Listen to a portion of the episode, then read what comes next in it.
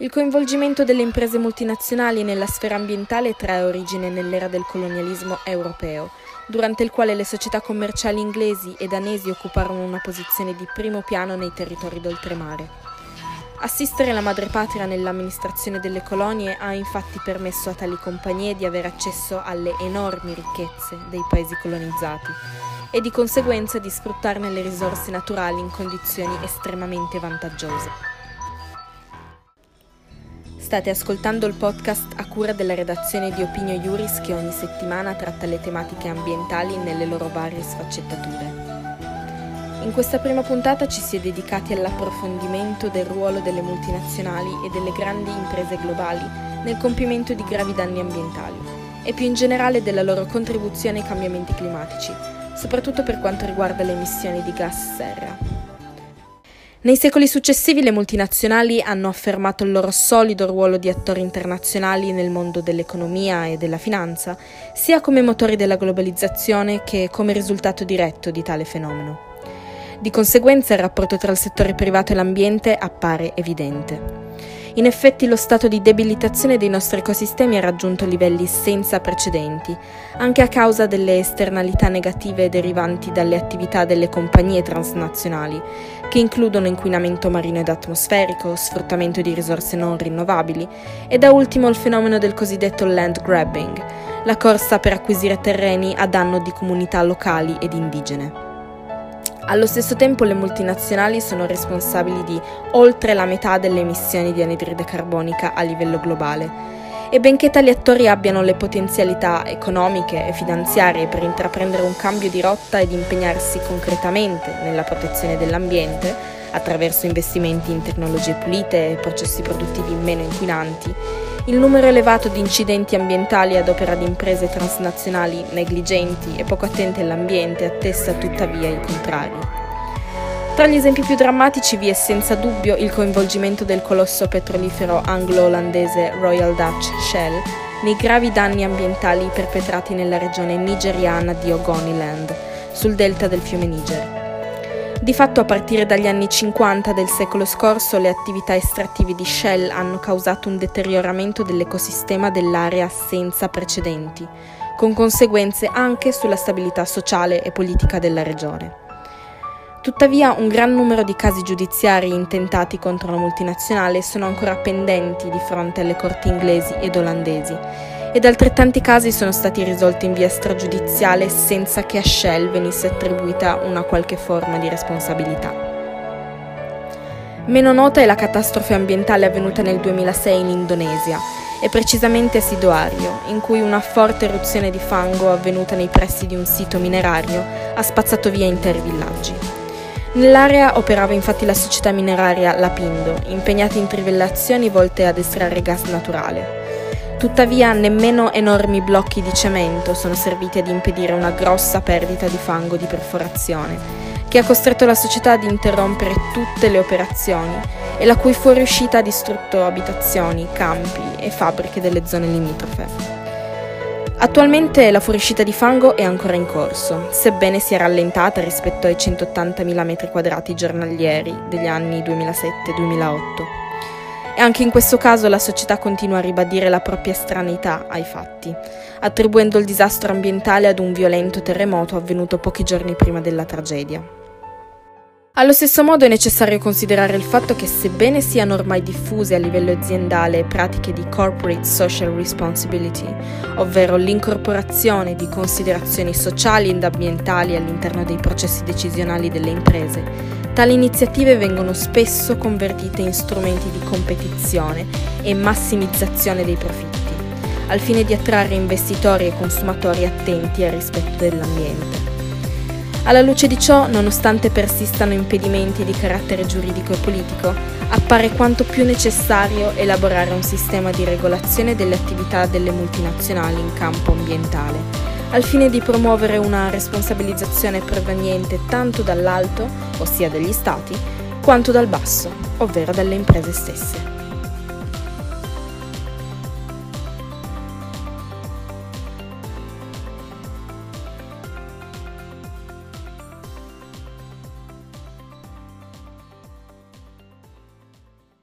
Termine ecomostro è stato introdotto per la prima volta da Legambiente, che da decenni denuncia la presenza di immobili, infrastrutture commerciali, porti turistici e complessi industriali costruiti prevalentemente sulle zone costiere del nostro paese, che hanno alterato profondamente l'ecosistema terrestre e marino dei litorali italiani. State ascoltando il podcast a cura della redazione di Opinio Iuris che ogni settimana tratta le tematiche ambientali nelle loro varie sfaccettature. Questa seconda puntata è dedicata al tema degli ecomostri in Italia, ovvero un edificio o un complesso di edifici gravemente incompatibili con l'ambiente naturale circostante, sia a livello ecosistemico che di impatto visivo. Quello dell'abusivismo edilizio che ha dato origine al termine ecomostro è un fenomeno per lo più italiano è difficilmente traducibile al resto dei paesi europei, ad eccezione di stati che si affacciano sul Mediterraneo come Grecia e Spagna, che come l'Italia hanno conosciuto decenni di speculazione immobiliare quasi fuori controllo.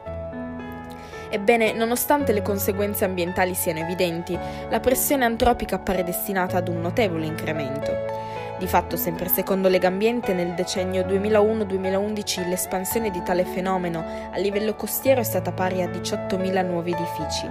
da sommare alle costruzioni preesistenti.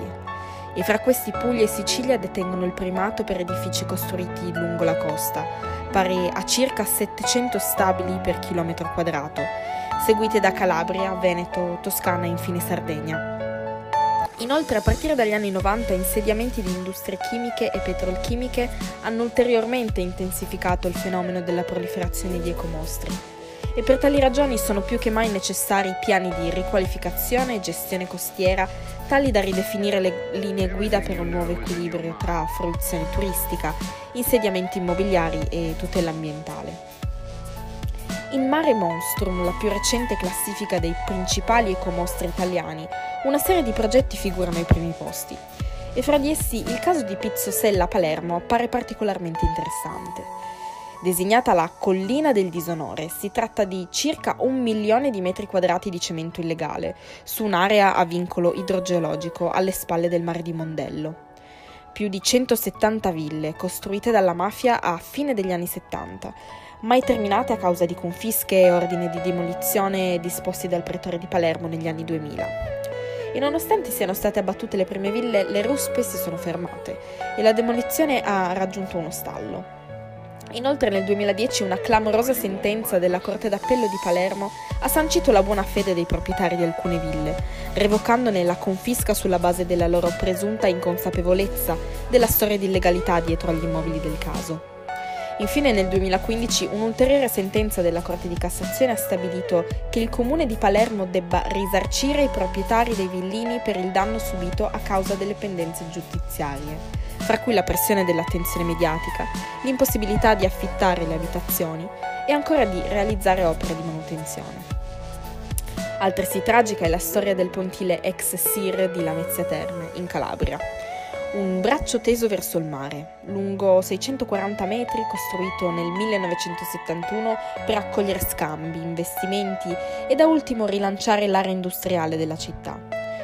Nulla di tutto ciò è accaduto. Nell'ottobre 2012, a seguito del cedimento della parte iniziale della struttura, il pontile è sprofondato in riva al mare del Golfo di Santa Eufemia,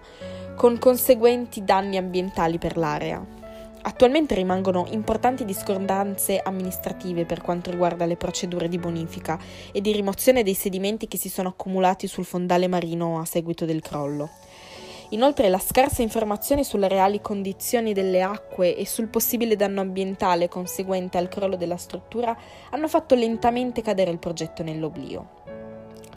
Resta tuttavia un fortissimo impatto visivo, con accanto una pineta abbandonata a cittadini, bagnanti e pescatori incuranti dei rischi per l'ambiente e per la salute.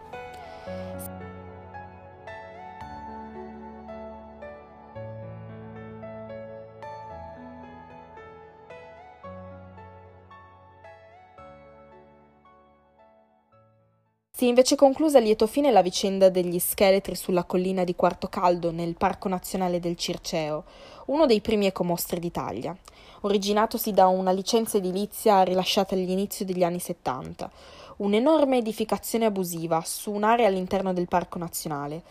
che ha portato ad un iter giudiziario ed amministrativo durato decenni. Ma solo nel 2014, dopo ben 39 anni, le strutture abusive e pericolose per l'ambiente sono state abbattute e il progetto di un sentiero della legalità per la tutela ambientale volto a rimpiazzare gli ecomostri ha preso il via nei luoghi simbolo dell'abusivismo edilizio nel Circeo. Ora, alla luce di questa breve analisi, quello fra ecomostri e natura appare sempre più un dialogo di conflitti, disaccordi e contrasti anche visivi fra edifici abbandonati e il paesaggio circostante e come abbiamo visto accanto a sporadici successi nell'abbattimento di ecomostri lungo tutta la penisola, la rete di immobili che in virtù della loro storia e dell'impatto sul territorio rappresentano pienamente la devastazione illegale e l'impunità dell'abusivismo edilizio, appare ancora molto fitta. Nonostante l'Italia goda dei privilegi di essere l'ottava economia del mondo, i risultati raggiunti nella riduzione delle emissioni climalteranti risultano essere molto limitati e con riferimento ad altri Stati membri dell'Unione Europea appare altresì assente una chiara strategia volta al perseguimento della neutralità carbonica, come dimostrato dalla mancanza di una data entro cui le emissioni nazionali di CO2 saranno pari a zero. State ascoltando il podcast a cura della redazione di Opinio Iuris che ogni settimana tratta le tematiche ambientali nelle loro varie sfaccettature. Questa terza puntata è dedicata al tema delle emissioni di gas serra nel nostro paese, la cui riduzione è ben nota essere una delle sfide più impellenti ed improrogabili del nostro tempo.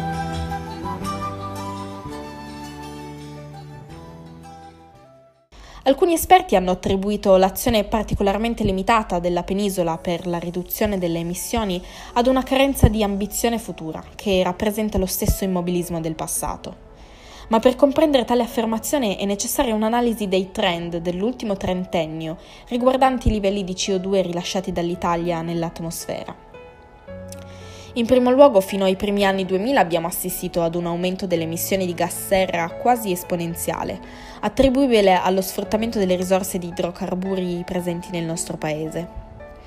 Di fatto dall'analisi dei target delle politiche italiane in relazione agli accordi di Parigi è emerso che la maggior parte delle emissioni di CO2 in Italia derivino dall'estrazione di petrolio e gas e dai continui rinnovi di autorizzazioni e concessioni per trivellazioni.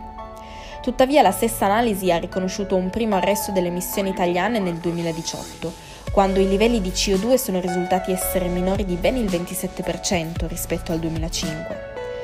Se un affrettato ottimismo vorrebbe attribuire tale avanzamento al perseguimento di politiche efficaci e reattive ai segnali di inquietudine che ormai da anni ci giungono dalla comunità scientifica, la realtà dei fatti risulta purtroppo differente e allo stesso tempo non è possibile registrare nemmeno un primo segnale di cambiamento della nostra poco virtuosa ed insostenibile consuetudine di consumo. Di fatto la ragione della riduzione delle emissioni in Italia degli ultimi anni è il risultato di un ben preciso e prolungato fenomeno, la crisi economica, ed è proprio il rallentamento del sistema produttivo nazionale con le conseguenti recessioni economiche ad aver portato alla delocalizzazione di alcuni dei settori industriali più intensivi, contribuendo così ad una notevole riduzione delle emissioni climalteranti. Una riduzione dettata perciò dagli imperativi del mercato e non da una concreta volontà politica. Alla luce di ciò appare dunque legittimo chiedersi se a fronte della pandemia di coronavirus contro la quale stiamo ancora combattendo, la storia sia destinata a ripetersi nello stesso identico modo. A primo impatto de- difficilmente ci si scorderà delle immagini virali che durante il lockdown della primavera 2020 mostravano il cielo limpido e terso delle grandi città italiane, al quale certamente non eravamo più abituati, e i delfini nuotare allegramente nei canali di una Venezia straordinariamente nitida e cristallina. Immagini conseguenti ad uno dei crolli delle emissioni più esponenziali degli ultimi decenni, che tuttavia è risultato essere solamente temporaneo e poco significativo per la lotta al riscaldamento del pianeta. Di fatto le emissioni sono già in rialzo in tutto il globo, come ha affermato in maniera preoccupante l'Agenzia internazionale per l'energia, le cui rilevazioni dei gas serra nell'atmosfera nel dicembre 2020, quindi nel mezzo di una nuova ondata della pandemia, rivelavano un superamento dei dati registrati nello stesso periodo dell'anno precedente. Se la pandemia non è stata ancora un punto di svolta per il nostro paese, le conseguenze del riscaldamento globale non sono tardate ad arrivare anche negli ultimi mesi. Di fatto, in una delle estati più bollenti degli ultimi anni, devastanti incendi hanno irreversibilmente danneggiato le regioni del sud Italia e alla pubblicazione di un nuovo e preoccupante report dell'IPCC ha coinciso la registrazione della temperatura più alta mai rilevata in Europa, avvenuta proprio nel nostro paese, con i 48,8 gradi raggiunti a Siracusa. Appare quindi evidente la necessità di un impegno concreto maggiore dello Stato italiano per la riduzione delle emissioni, le maggiori responsabili del riscaldamento globale, con tutte le implicazioni strutturali e sociali che questo comporta. Per tali motivi anche in Italia si è seguita la scia delle tante iniziative internazionali che hanno portato lo Stato in tribunale, al fine di richiedere un reale cambiamento di rotta nel contenimento delle emissioni di gas serra le cosiddette climate litigations. Nel nostro paese la, cla- la causa ha preso il nome di giudizio universale, il cui atto di citazione è stato recentemente depositato presso il Tribunale Civile di Roma. Di fatto sulla base della considerazione che i cambiamenti climatici pongono una seria minaccia al pieno godimento dei diritti fondamentali della popolazione, la campagna ha l'obiettivo di richiedere allo Stato di tenere fede alle proprie responsabilità e agli impegni presi a Parigi nel 2015. Al centro vi è la necessità di ridurre le emissioni di gas serra e CO2 al fine di concretizzare la stabilità climatica a beneficio delle generazioni presenti e future nel nostro Paese, che a causa della sua conformazione territoriale è particolarmente vulnerabile ai cambiamenti climatici in tutte le loro manifestazioni.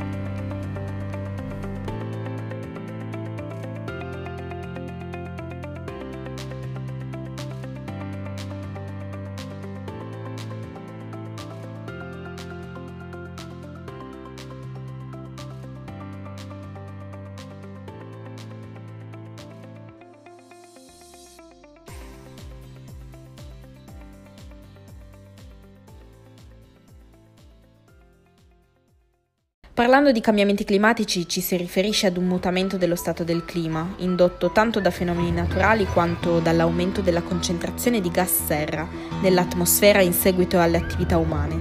come sostenuto da decenni dalla comunità scientifica e recentemente confermato dall'ultimo report IPCC dell'agosto di quest'anno. Di conseguenza l'alterazione dell'atmosfera è responsabile di accentuare una serie di fenomeni climatici, come l'incremento delle temperature medie, l'innalzamento del livello del mare e per quanto riguarda il tema oggetto del nostro podcast, una maggiore probabilità di eventi climatici estremi,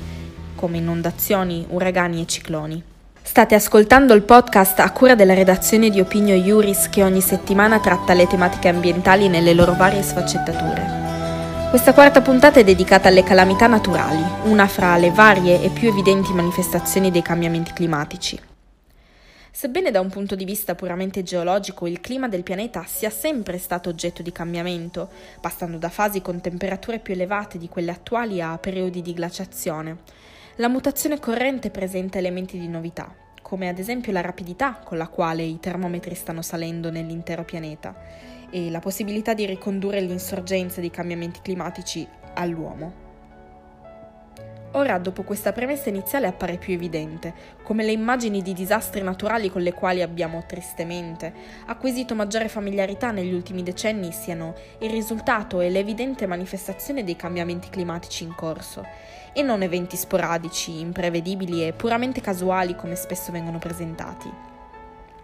Partiamo quindi da un'analisi del nostro paese, l'Italia, che per la sua posizione e conformazione rappresenta un caso particolarmente interessante. Situata nel cuore del Mediterraneo, la penisola è un territorio estremamente fragile e vulnerabile ai cambiamenti climatici.